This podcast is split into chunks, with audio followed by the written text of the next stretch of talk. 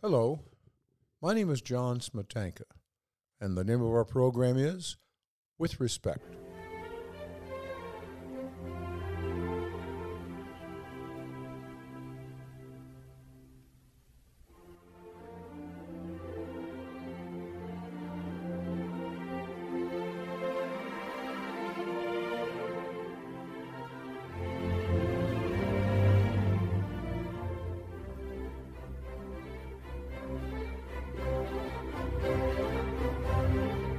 Guest today, and with respect, is Yessenia Rivera.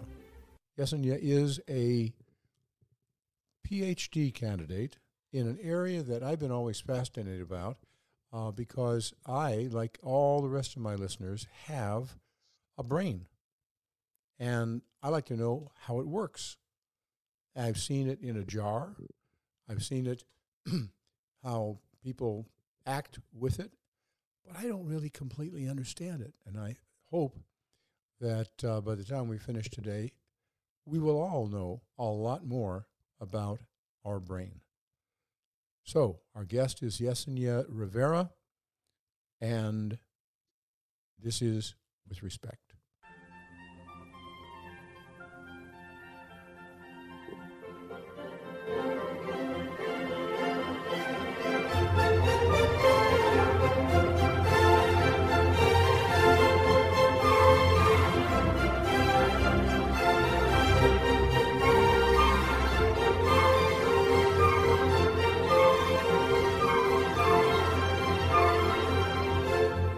Yessenia, how are you?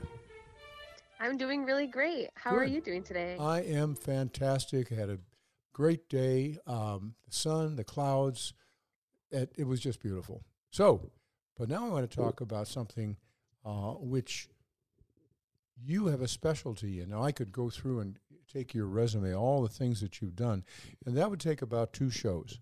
Um, there's so many things that you've done. I'm just going to leave it at this. You are really interested in studying about the human brain and maybe other brains as well. Is that right? Correct. How did, how Yeah. did you get into it? First of all, where are you from originally, and and uh, uh, how did you get to where you're at? Yeah, so uh, I'm born and raised in Chicago, uh, Illinois, but my family and everyone before me is from Guatemala. And uh, I've been interested in the brain since about my sophomore year of high school. My godfather actually uh, passed due to Alzheimer's, Hmm. and um, I was able to see that journey and his progression. And after that, I really felt uh, empowered and uh, just curious about the brain and how it is that we get to use it and in some cases lose it as we age and get older. Um, and so since then, I've been super interested in the brain, majored in it in college, and am now, as as you mentioned, uh, studying that as as my profession. Where where do you go with this? Now I know that I know that everybody has a background, and everybody has a reason for getting into what they're doing. Now you've told me uh, it's about your your uh, uh, grand, is it grandfather who had Alzheimer's? My godfather. Godfather, Yeah. I'm sorry. And so that gave you a personal motivation, but um, how did you decide to make it your life? Because that's what you're doing now. And, and where do you go from here after you get your PhD? Yeah. So in terms of apart from a personal connection, uh, like you mentioned, everyone has got a brain, and I think that really gets to the individual person. Uh, while there are many other things about our backgrounds and and you know, I guess like what we feel sentimentally, all of that kind of hubs at the brain and being able to understand how people reason through things and make sense of the world around them has always been very interesting to me. Mm-hmm. Um, in terms of where to go from here, uh, right now I'm in the academia track. So my options, I, I think the big obvious option is to um, become a professor and you know inform other people about the brain, other people who are also interested in the brain. But um, I would actually really love to go into science communication. Uh, so just being able to relay all this information to the general public, particularly, I think I would love to be able to work in uh, like a museum and kind of create exhibits and make sure that I'm able to not only relay information but synthesize that down and make it exciting, make it fun for people. Uh, science was always a very fun subject for me in school, and I would love to continue that uh, for everyone, not just for kids in elementary school, but for hmm adults and, and everyone that benefits from learning science. Did you did, were your parents involved in academics or uh, in biology, neuroscience? How did how did uh, uh, how did what, what was your background like at home? Brothers, Yeah, sisters?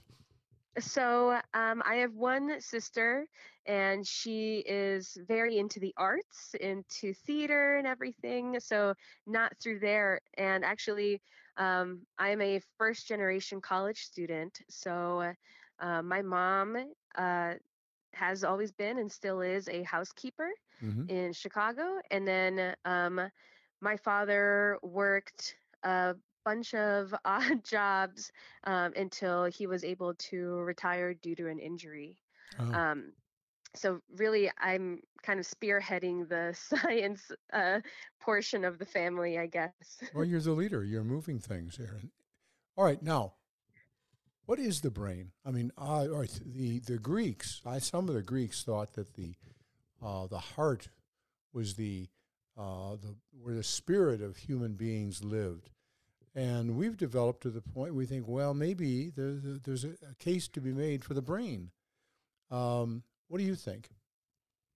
Yeah, so I actually also agree. I think that the way things have progressed in science, uh, I, I- I strongly believe that the brain is indeed that hub of individuality and personality, or as the Greeks thought, a soul. Um, there's actually a famous scientist that um, because the brain uh, is mirrored through the left and the right hemisphere, uh, he believed that the soul lied within the pineal gland, which is actually just one structure in the brain. There is no um, left and right pineal gland. Um, he was wrong, hmm and uh, there that's not true. But um, the brain essentially is composed of white matter and gray matter, named as such because of the way that the structure looks. Um, gray matter is more cortical area, so more like surface area of the brain,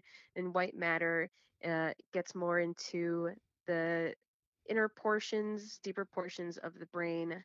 White matter acting as sort of like a highway um, for the brain to communicate with its many areas um, and yeah, So you say many many areas of the brain.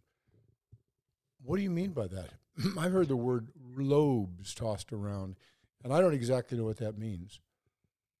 yeah. So um, you are absolutely correct. The brain is divided into lobes. Um, the main lobes being the frontal lobe, which, as it, the name suggests, lies more um, towards the front, more anterior. Um, then there is the parietal lobe, which, uh, if we're going from forehead to the back of the head, um, parietal lobe kind of sits like right in the middle um, of uh, of the top of our heads, and that's um, its own lobe. And then going down the side of the head is the temporal lobe near um, the temples, as the name suggests, and near around the ear. There is also the occipital lobe, which is uh, at the back of the head, and um, that is named as such because the occipital lobe uh, helps us see and and or is uh, kind of the lobe that is in charge of visual cortex and um, just visual processing. Um, and to kind of go through that temporal lobe being um, more near the ears does have some auditory processing, but um, I think people would say that the temporal lobe is more well known for its language processing, um, particularly the left temporal lobe. Um, that area has been found to uh, tend to hold more language centers. So uh, there's famously known Broca's area, which is named as such by the scientists that discovered the area. Um, it's that area is more um, language production, and it lies in uh, more uh, inferior frontal temporal, um, kind of like nestled in in between um, more anterior portions of the temporal lobe, and then there is Wernicke's area as well within the temporal lobe, which is more language comprehension as opposed to production, more understanding the language that we uh, hear.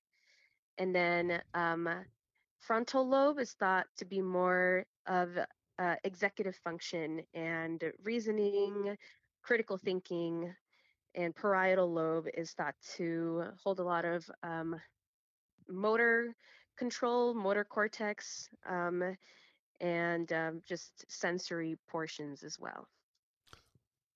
Wow. That's complicated. Yeah, there's a there's a lot going on. there is a lot going on. Now, how does it function? Now, all right, I've heard this um, thing: right brain, left brain, and I think I understand that one is supposed to be the artistic side, and the other is sort of the math side. Is that a, a, a good layman's way of describing it, or something else? So that is um, very uh, well spread around. Whether or not that truly uh, is accurate kind of varies person to person.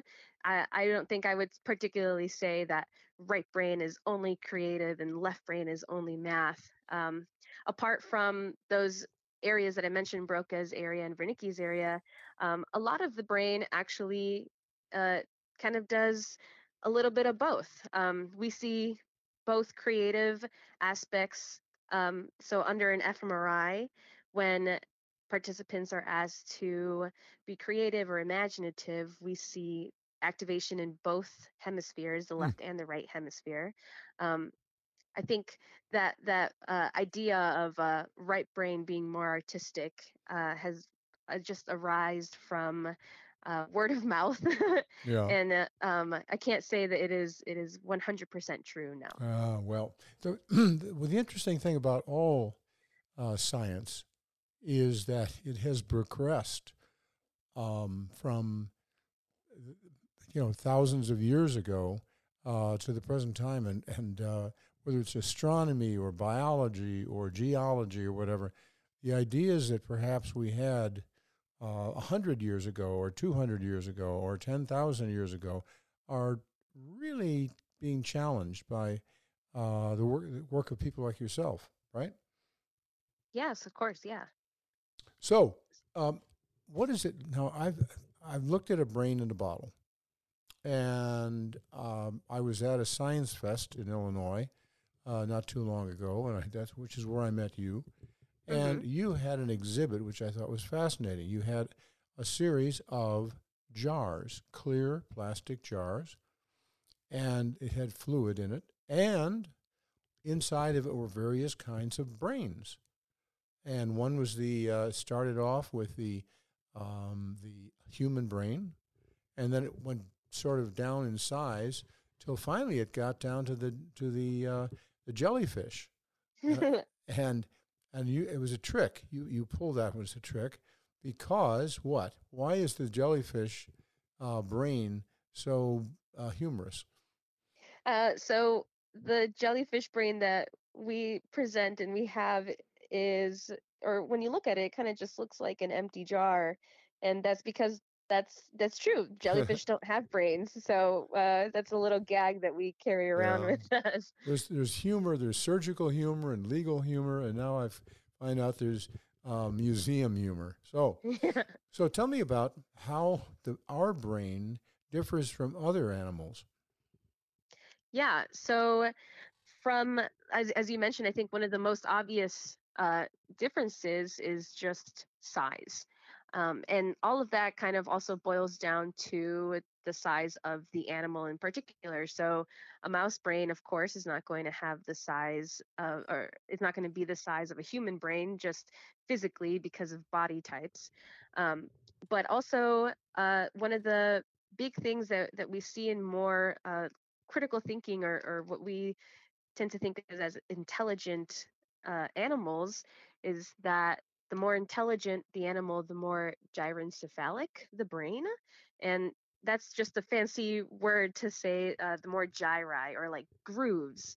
Um, and and the grooves themselves are sul- sulcus or sulci, but the elevated portions are gyri. And so what we see is that these gyri, kind of like our intestines, they fold the brain and contort it into little grooves, little gyri, and that increases the uh, area of uh, the brain to allow for more neurons, more uh, just more space in general. And so uh, I remember uh, joking with you and, and saying that's where that uh, insult comes from, mm. where people uh, say like, "Oh, you're smooth-brained." Well, that is someone telling you, "Oh, you're not that intelligent," and that comes from that idea of more intelligent species tend to have more gyri and sulci in their brain. Well, I think I'm going to re-examine the comments that have been made about my brain by my, by my friends and enemies. But in the meantime, we're going to take a break right now. We're talking to Yessenia uh, Rivera, who is a PhD student at Northwestern University, working on the brain uh, of all things. And we're trying, we're getting a little précis of, of what it's all about, how it's constructed, and soon we're going to talk about how it functions. Uh, this is John Smetanka on With Respect, and we'll be right back.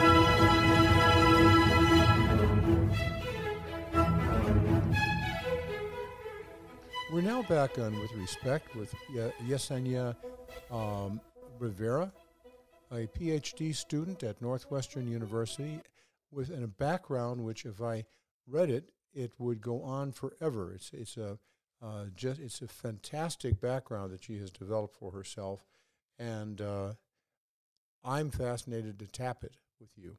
So, this is John Smetanka with respect. Yes and yeah, tell me why, how it is. I've heard this word neurons, and I even heard another word synapse. And I know that there's an interrelationship. What, what are we talking about here? Yeah, so neurons are uh, the cells in the brain, and uh, synapses uh, are the spaces in between neurons. And it is through those synapses that these neurons get to communicate. And um, really, a, a, neuron is is composed of the cell body and dendrites, which uh, are where most information arrives to the neuron, and then it travels through it through what's called the axon, which is um, think of it as like a little hallway or like highway within the neuron and then that information then carries out to terminal buttons at the end of a neuron and that's where that information is sent out. And so a synapse is kind of from terminal button usually to other dendrite from another neuron and um, it's through that space that the neuron releases neurochemicals that are released from neuron A and then dock onto neuron B and cause either excitatory or inhibitory responses in these neurons. Okay, I got all that. I've written it down for my thesis. but what is, you know, we think about, well, let's take the function of memory. I can remember many things from my past. Well, now I have long term memory, and the short term, like where did I put my hat, is a little bit more difficult. But the concept of memory is something that we all deal with.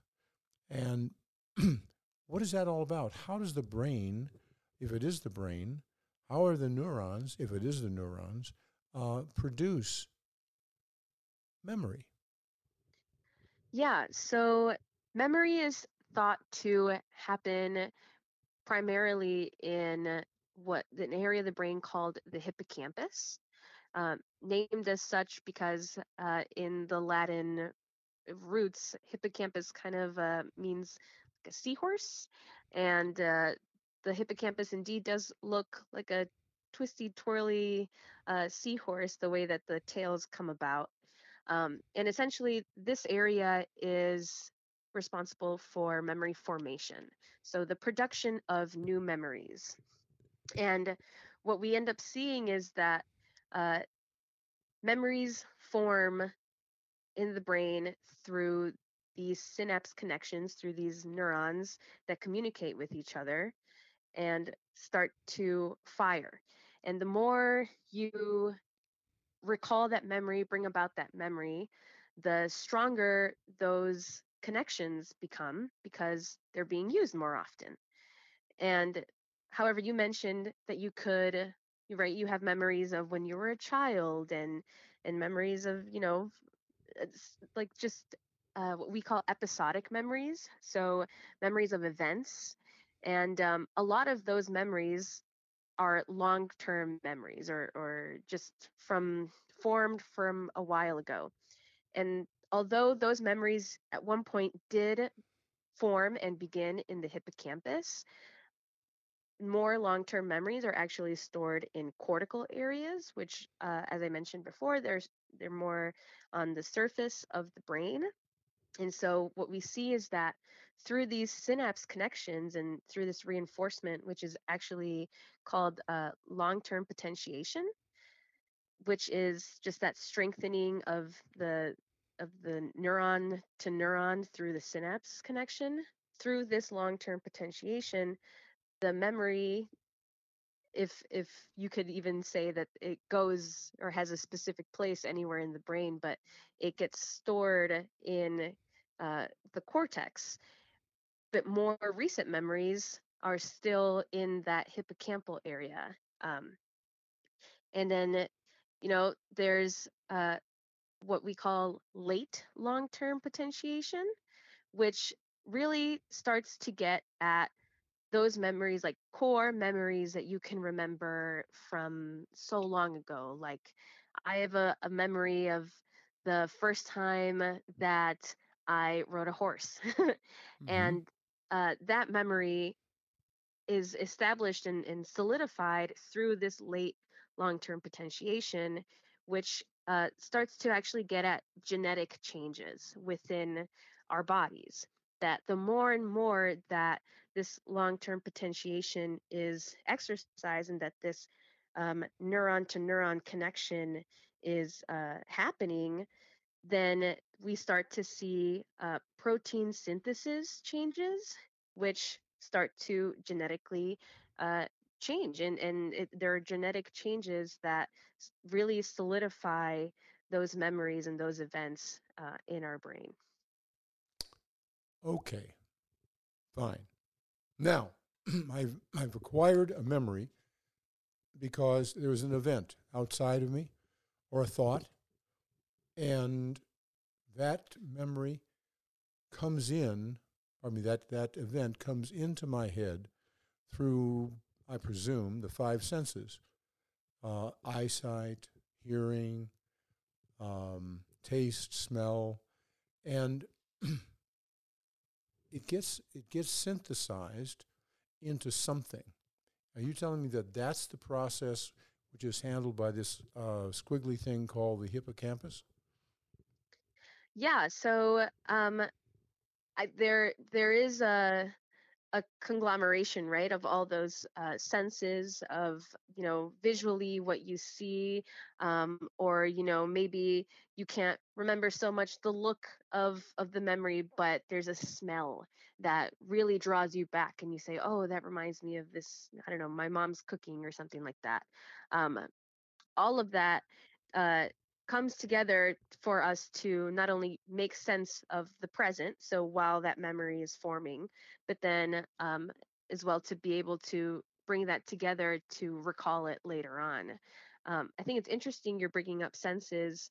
Uh, there's a lot of steps that, at so for example, as we are seeing something, that information comes from our eyes and it has its own pathway through the visual pathway to get to the occipital lobe in, in the visual cortex.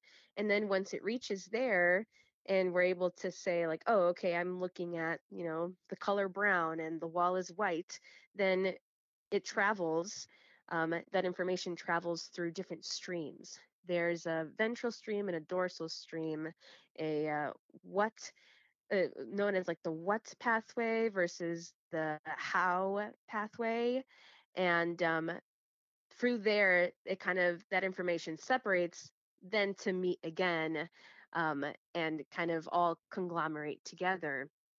But certain senses travel through different pathways and a sense like smell actually because of our nose and the positioning of where those uh, those scents come in, the smell uh, sense tends to uh, just go directly into the hippocampus, as opposed to traveling through its own system. It has a more direct route, which is why smell sometimes uh, dominates those memories, and you're able to remember something more vividly through a smell than possibly like trying to think about you know what that place looked like or what the what the the sounds were.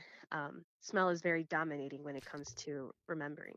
Well you know i, I once wrote a, a piece for a newspaper a, a think piece in which i was ta- started off with the uh, experience that i had where i smelled something uh, it, was, it turns out it was some sort of a chemical that um, occurred for the first time in my memory when I was playing baseball uh, in a particular field, uh, which was near uh, a chemical uh, processing plant of some sort. And so it had this unique smell. And as soon as I smelled that again, 30 years later, popped up into my head standing on the pitcher's mound in that particular field and, and throwing pitches.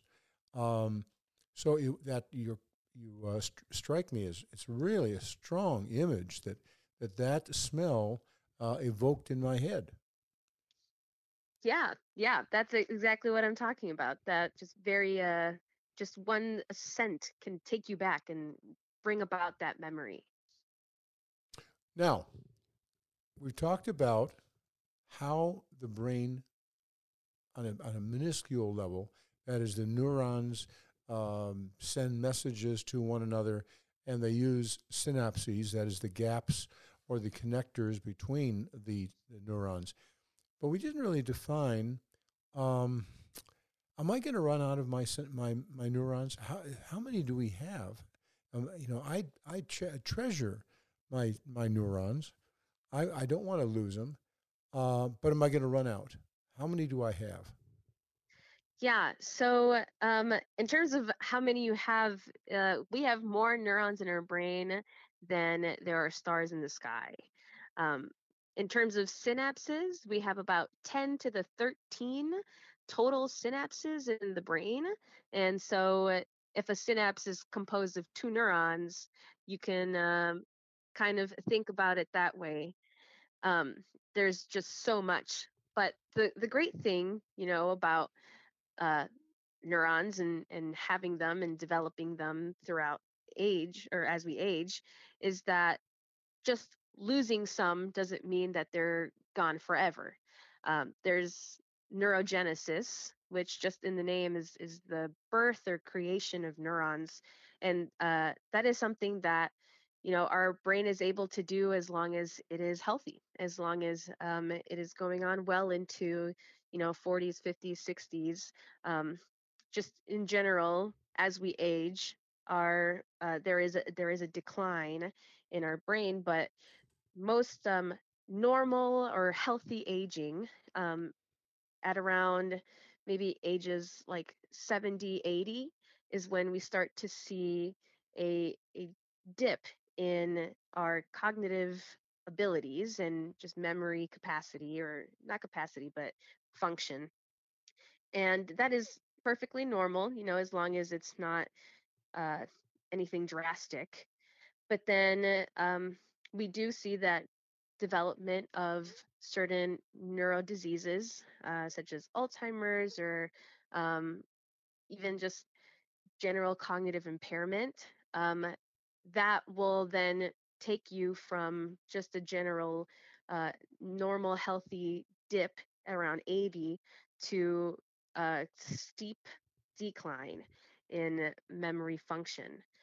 Uh, however, there is also now known to be people known as superagers, um, which are people who are 80 years or above whose cognitive function is pretty pristine. It's um, when looking at, uh, so there was a study done where they took an AI and they fed it uh, images and, and, scans and just uh, brains from a bunch of different people across different lifespans and had the AI learn uh, to identify a 20 year old brain or a 40 year old brain versus like an 80 year old brain.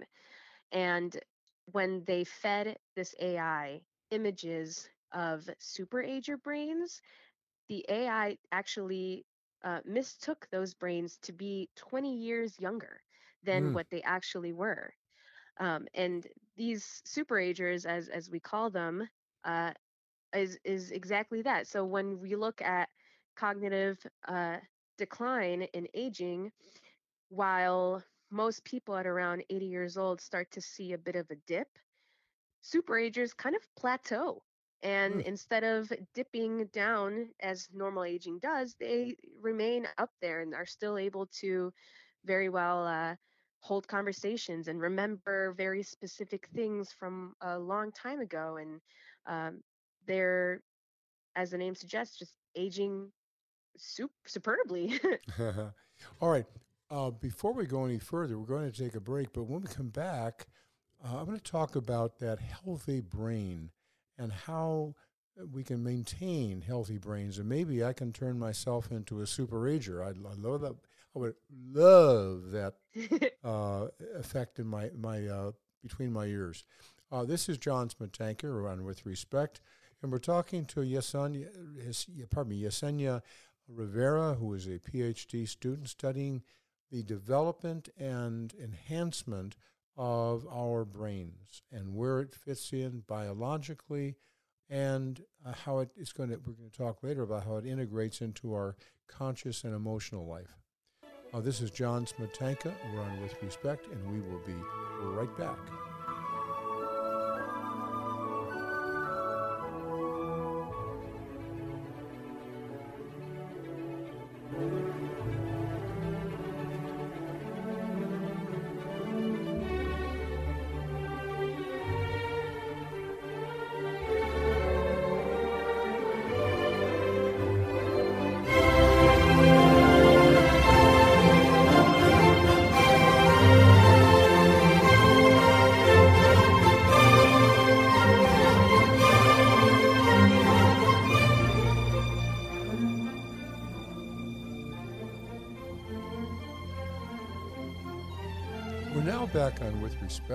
with Yessenia Rivera. Yessenia is a PhD student at Northwestern University in uh, Evanston, Illinois, and is her specialty is the brain, which all of us have. And we now are to find out how can we keep it healthy and functioning. This is John Smetanka. So, Yessenia, tell me about more about this brain. All right, let me let me start off with this. My mother, upon which I uh, relied before on for eternal wisdom and probably still come up with momisms that guide my life. My daughter hates it because she has she is now repeating some of those things that uh, I passed on to her from my mother. One of the phrases that she my mother used to say is the brain is a muscle. You've got to exercise it. And I thought, yeah, yeah, yeah, yeah, right. I mean, I, I go out and I play baseball, I play football, I play basketball, I exercise. How do I, how do I st- strengthen that brain? And I, I guess you're going to tell me. Yeah. So, um, your mother was absolutely correct. Uh, the brain is indeed a muscle, and we need to exercise that muscle just as we exercise the other muscles in our body. Um, and so, one of the the ways that we find that you could get your your brain workout in is um, through doing like mind puzzles and brain teasers. So crosswords, uh, Sudoku, word search, um, just in general, um, learning, continuing to learn. Um, all of that is helpful and beneficial and just keeps your brain active. Uh, but we also find that there are uh, some other things, uh, possibly a little bit more entertaining um, for those that are like, oh, well, I don't, I don't want to sit down and do a crossword every day or something. Um, there's actually a group at UIC uh, in Chicago that is also collaborating with uh, Rush University and Rush Hospital. And what they have found is that dancing is actually amazing for just uh, mind and cognitive preservation. And there's something about that connection of uh, putting timed bodily movements to uh, music tempo and being able to find those uh, signatures in the music and uh, know uh, like have like memorized dances not so much choreography but like the idea of a waltz. A waltz is a one two three four versus a salsa uh, a salsa which is uh, more of a one through eight measure kind of step. And um, being able to identify oh this song is a salsa song and these are the moves that i do to the uh, one two three five six seven uh, that is fantastic for preserving um, just brain health in general um, but also uh, exercise exercise is fantastic um, not just you know for your body and cardio and your heart pumping, but um, exercise can actually increase neurogenesis. So that idea of of creating new cells and and replenishing from the ones that just naturally die off. Um, exercise really helps uh, bring about those new neurons, and uh, these new neurons also aid in what's called neuroplasticity, which is um, where if some areas of your brain start lacking or there's maybe more cell death in one area, um, another area will kind of pick up the slack and start to take over. And so the more neurogenesis you have and creation of new neurons, the more likely that you are able to be neuroplastic and to just rewire your neurons to continue that function. Um, some studies tend to prefer weight training over just basic cardio, but that's actually still up for debate a little bit. Overall, I think just any and all exercise, uh, keep it consistent. That is fantastic for um, for brain health. Now I tell you what, as soon as you told me that uh, at the at Science Fest, I immediately started lifting weights. Oh, great! and I thought, I thought, this is boring. I mean, I swim. That's my main exercise. And I thought, I all right, I love swimming, and lifting weights is uh, challenging. So I make a choice. Today I went swimming.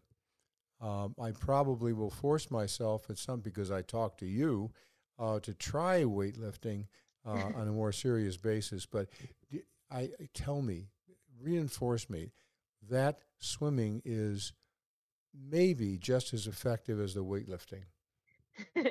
you know, I I would say that you you're doing great. You're doing fantastic.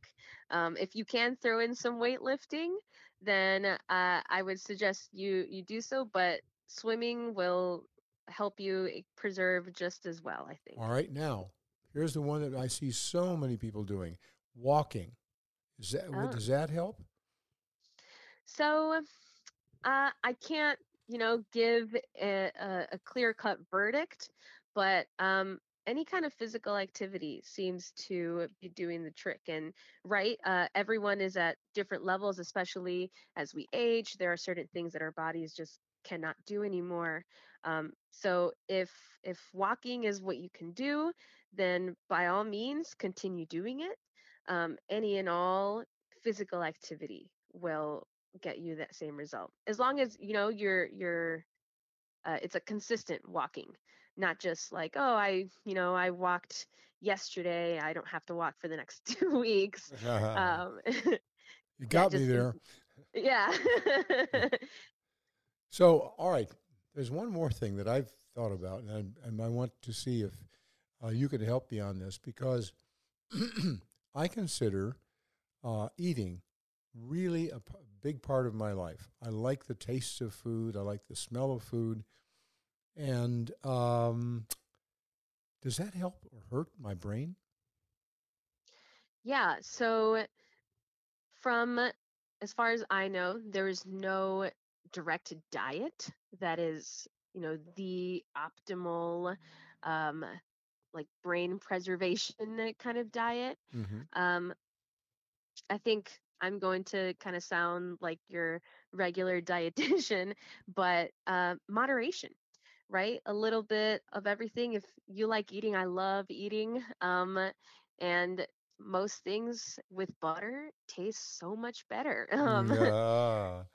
but uh, there's there's also um, just a general limit. You know, the more the more fatty foods that you consume, um, the more that that will collect in our bodies and and can eventually lead to clots and those clots are not always guaranteed to be like in an arm or you know in your heart. Sometimes that can just lead to clots in the brain as well which can then that that leads to a stroke and therefore you know can affect your brain health that way. Um what i i do uh think about sometimes though when it comes to food is you know how the, the farms that we are receiving this food from and where how our food is being treated. So um, something that we do see that is harmful for our brains is pesticides and, and certain herbicides um, and depending on how much these pesticides are being used and to what extent uh, that can then in turn affect us because we're eating those crops and, and that's what was being sold at our grocery stores and too much of of that then leads to um, degeneration and just in general is very poor for brain health. There's one other thing we haven't talked about that is walking on the beach i hear the waves I smell the the the uh, the, the, water. I I um, feel the uh, sand under my toes, and it really makes me feel good. To what extent do experiences like that that I that really make me feel good does that have any effect on the brain itself? That's a great question. Um, you know, I can't say directly whether or not um, it has an effect on the brain. What I do know, though, is that experiences that make us feel good um, release chemicals such as dopamine, or you know, depending on what that activity is sometimes like uh, oxytocin as well and these are just neurochemicals that our body creates um, that make us feel good and, and help us reinforce uh, those feelings and, and those connections in our brain.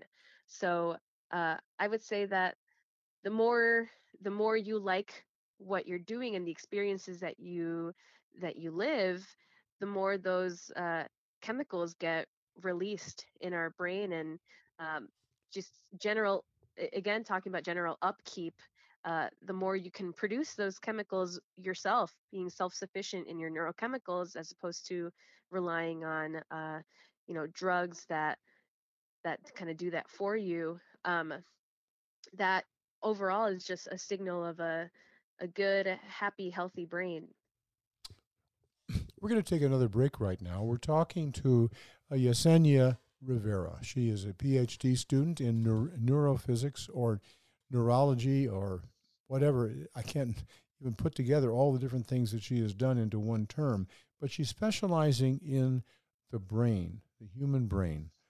We'll be right back. This is John Smetanka on With Respect.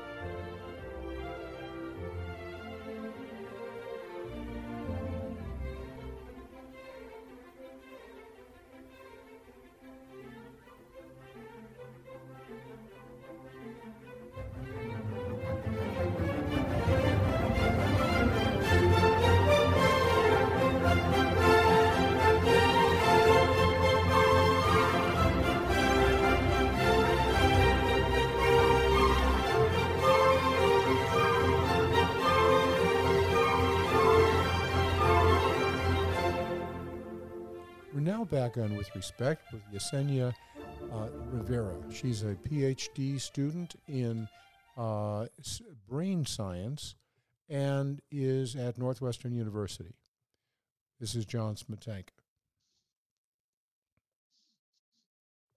Now, here's something you've talked about uh, positive experiences as being possible. If they raise certain chemicals in your brain which uh, give you pleasure, I, I'm now going to talk about work and activities. So I, I now lean back and I say, Mom, what did you have to tell me about work and hobbies? And here's what she said A person's is blessed if their work is their hobby and their hobby is their work.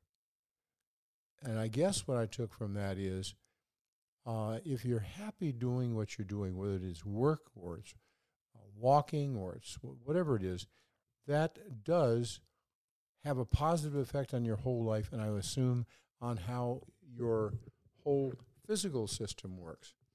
Uh, would that be you know good? Because so many people today are much older and still working uh, in the out in the, the workforce. They may not be doing the same thing that they did when they were 20, 30, or 40, but some of our older uh, folks are um, taking other jobs, new careers. Now, does that have any effect, do you think, on how our brains function or the rest of our system? Yeah, um, I actually uh, really, really do uh, feel very positive or not positively but strongly about this i think what it all boils down to is stress.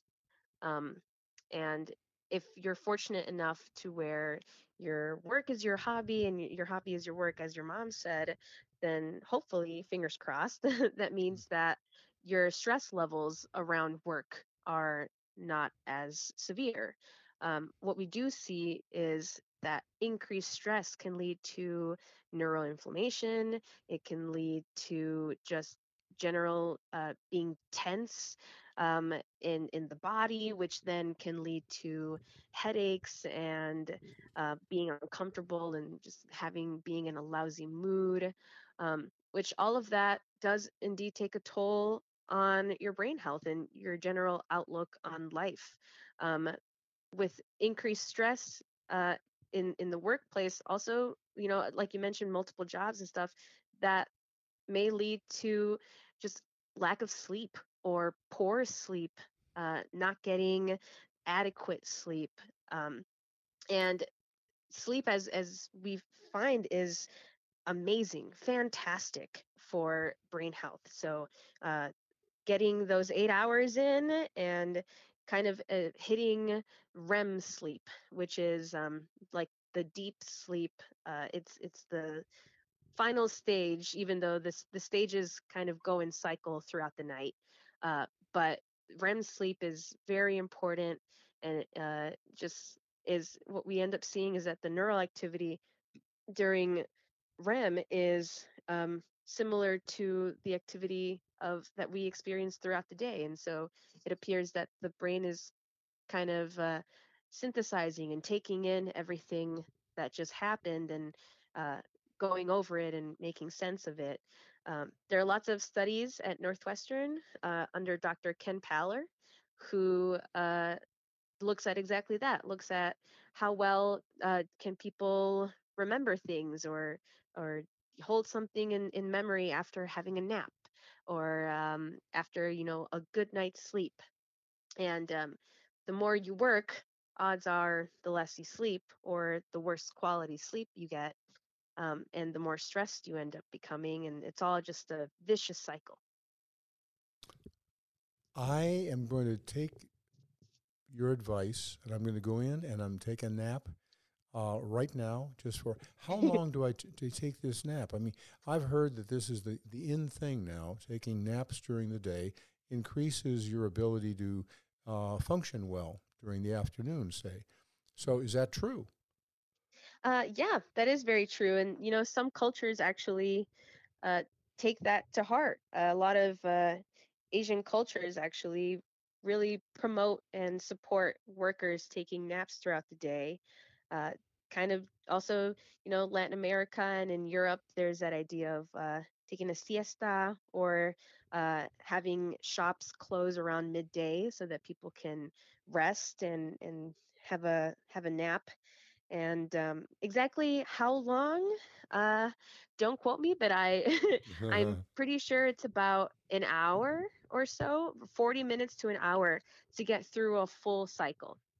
Um, and actually, there is a there's a lot of evidence that suggests that what ti uh, what cycle you wake up in, whether it's like stage one through four, um, depending on which one of those stages you wake up to, affects how groggy you are, how uh, mentally uh, prepared you are post nap.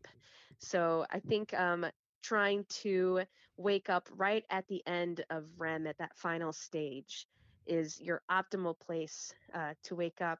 And there are actually some apps now that uh, you have it on your phone, you leave your phone next to your bedside, and it will uh, start to monitor your i'm not entirely well versed in how the apps work but monitors your sleep cycles and you kind of give it a time range like oh i need to wake up you know no later than 6:30 and so based off of what time you start going to bed and just the general cycles sleep cycles that we go through it will wake you up at the optimal stage so that you feel refreshed and ready for the day and you got the most out of that sleep.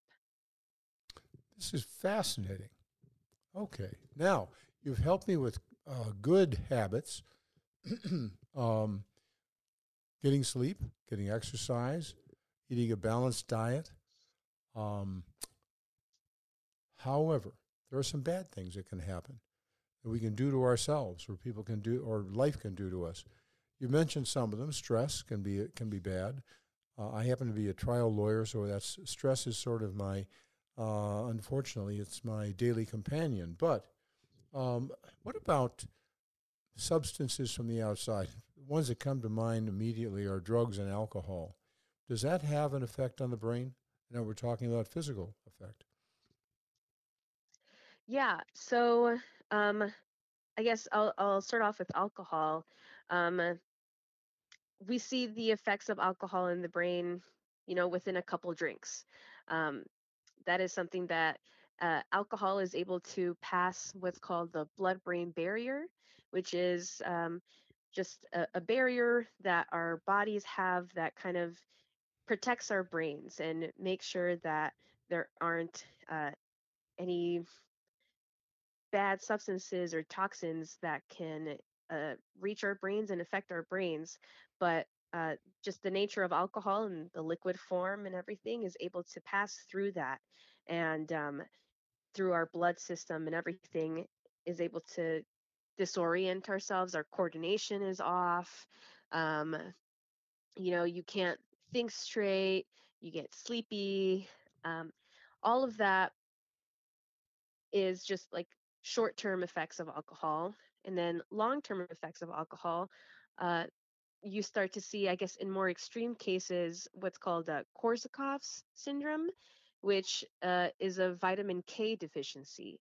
And uh, that is just not just excessive alcohol intake, but poor nutrition going along with it. And so uh, you don't have a proper diet, you're not consuming the right proteins or veggies, and you're kind of just feeding your system alcohol, and that leads to degeneration, it leads to uh, necrosis, which is uh, cell death, uh, and can just in general be very poor for the brain overall. Um, and then drugs. So um, any kind of you know anything made in the lab i just tend to have a very strong distrust to um, but also now at least in chicago and, and a lot more throughout the country uh, marijuana is becoming more and more common and more and more legalized um, and it you know everything kind of goes again with that idea of i guess moderation a drink every once in a while or even if you want to partake in um, smoking weed or uh, ingesting weed in some way every once in a while. Uh, there are effects as well, short term. And then once we start getting into the long term, is where you start to see, um, at least with marijuana, more um, memory deficiencies. You can't uh, form memories as well, or they're not being formed correctly. Um, and you start to also see uh, cell death. And so uh, this ne- necrosis is, is cell death. And so um, the more excessive you are with these substances, the worse they are on your brain health overall. What about the environment? Now, there's a recent problem that um, America has had generally, especially the middle, the Middle West and and the East Coast, of wildfires producing particulates uh, from Canada coming floating down and and uh, I periodically would see the uh, the computer programs would shed or listen to the, the news on the radio, and they said, uh, "Oh, you know, unhealthy, unhealthy, and it can affect uh, this this particulate matter from the forest fires up in Alberta can can affect our lungs and our our our uh, hearts." But does it also can also affect the brain? I don't know. What do you think? Yeah, for sure. Um, so uh, you mentioned particulate matter, um, and I th- there's two common um, PMs or particulate matters that they talk about, which is PM10 and PM2.5 or 2.5, which um, is it gets those names by the micrometers of the particles. So PM10 is 10 micrometers or less, and PM 2.5 is two and a half micrometers or small, or yeah, or smaller. And so, um, particularly that PM 2.5 is uh, small enough to penetrate that blood-brain barrier that I mentioned, and um, something that is very prevalent in uh, general pollution and forest fires is um, uh, this uh, toxic um, uh, known as dioxin, which is common in, like I said, in these forest fires, and not only has reproductive health uh, abnormalities, but can also um, is now being tied to degeneration. So the two most common degener- uh, degenerative diseases are Alzheimer's and Parkinson's disease, which are now being more closely tied to these uh, air pollutants and, like I mentioned before, pesticides as well. Um, something that we've seen in the past in our history is um, certain uh, pollutants such as uh, pesticides from Agent Orange, which was uh, a pesticide sprayed during uh, the Vietnam War to deforest the trees. And a lot of people that had uh, exposure to Agent Orange uh, developed Parkinson's disease uh, years down the line from their exposure, but uh, those those effects carried on. Mm-hmm. Um, and the same goes for water contamination as well. Um, there was a case of water contamination, particularly TCE, um, and this was present at Camp Lejeune. I think I'm pronouncing it correctly. Lejeune, that's um, right. In North Carolina, and um, you know, years down the line, what they ended up seeing was that um, people who were based at that camp ended up developing uh, Parkinson's disease 70 times greater than people that were based at a different camp without that contaminated water. Um, so yes, and yeah, I'm I'm sorry, but we have now run out of time. Oh yeah, and I've no enjoyed this uh, immensely. I've learned a lot, and I thank you very much. And of course, we wish you the best on your future, and, and you're going to make a great contribution to the world with your brains and your personality, and uh, uh, and bless you. This is John Smetanka on With Respect. We're on every Sunday and Thursday. And until next time, remember our motto if you show respect to other people, they will show respect to you.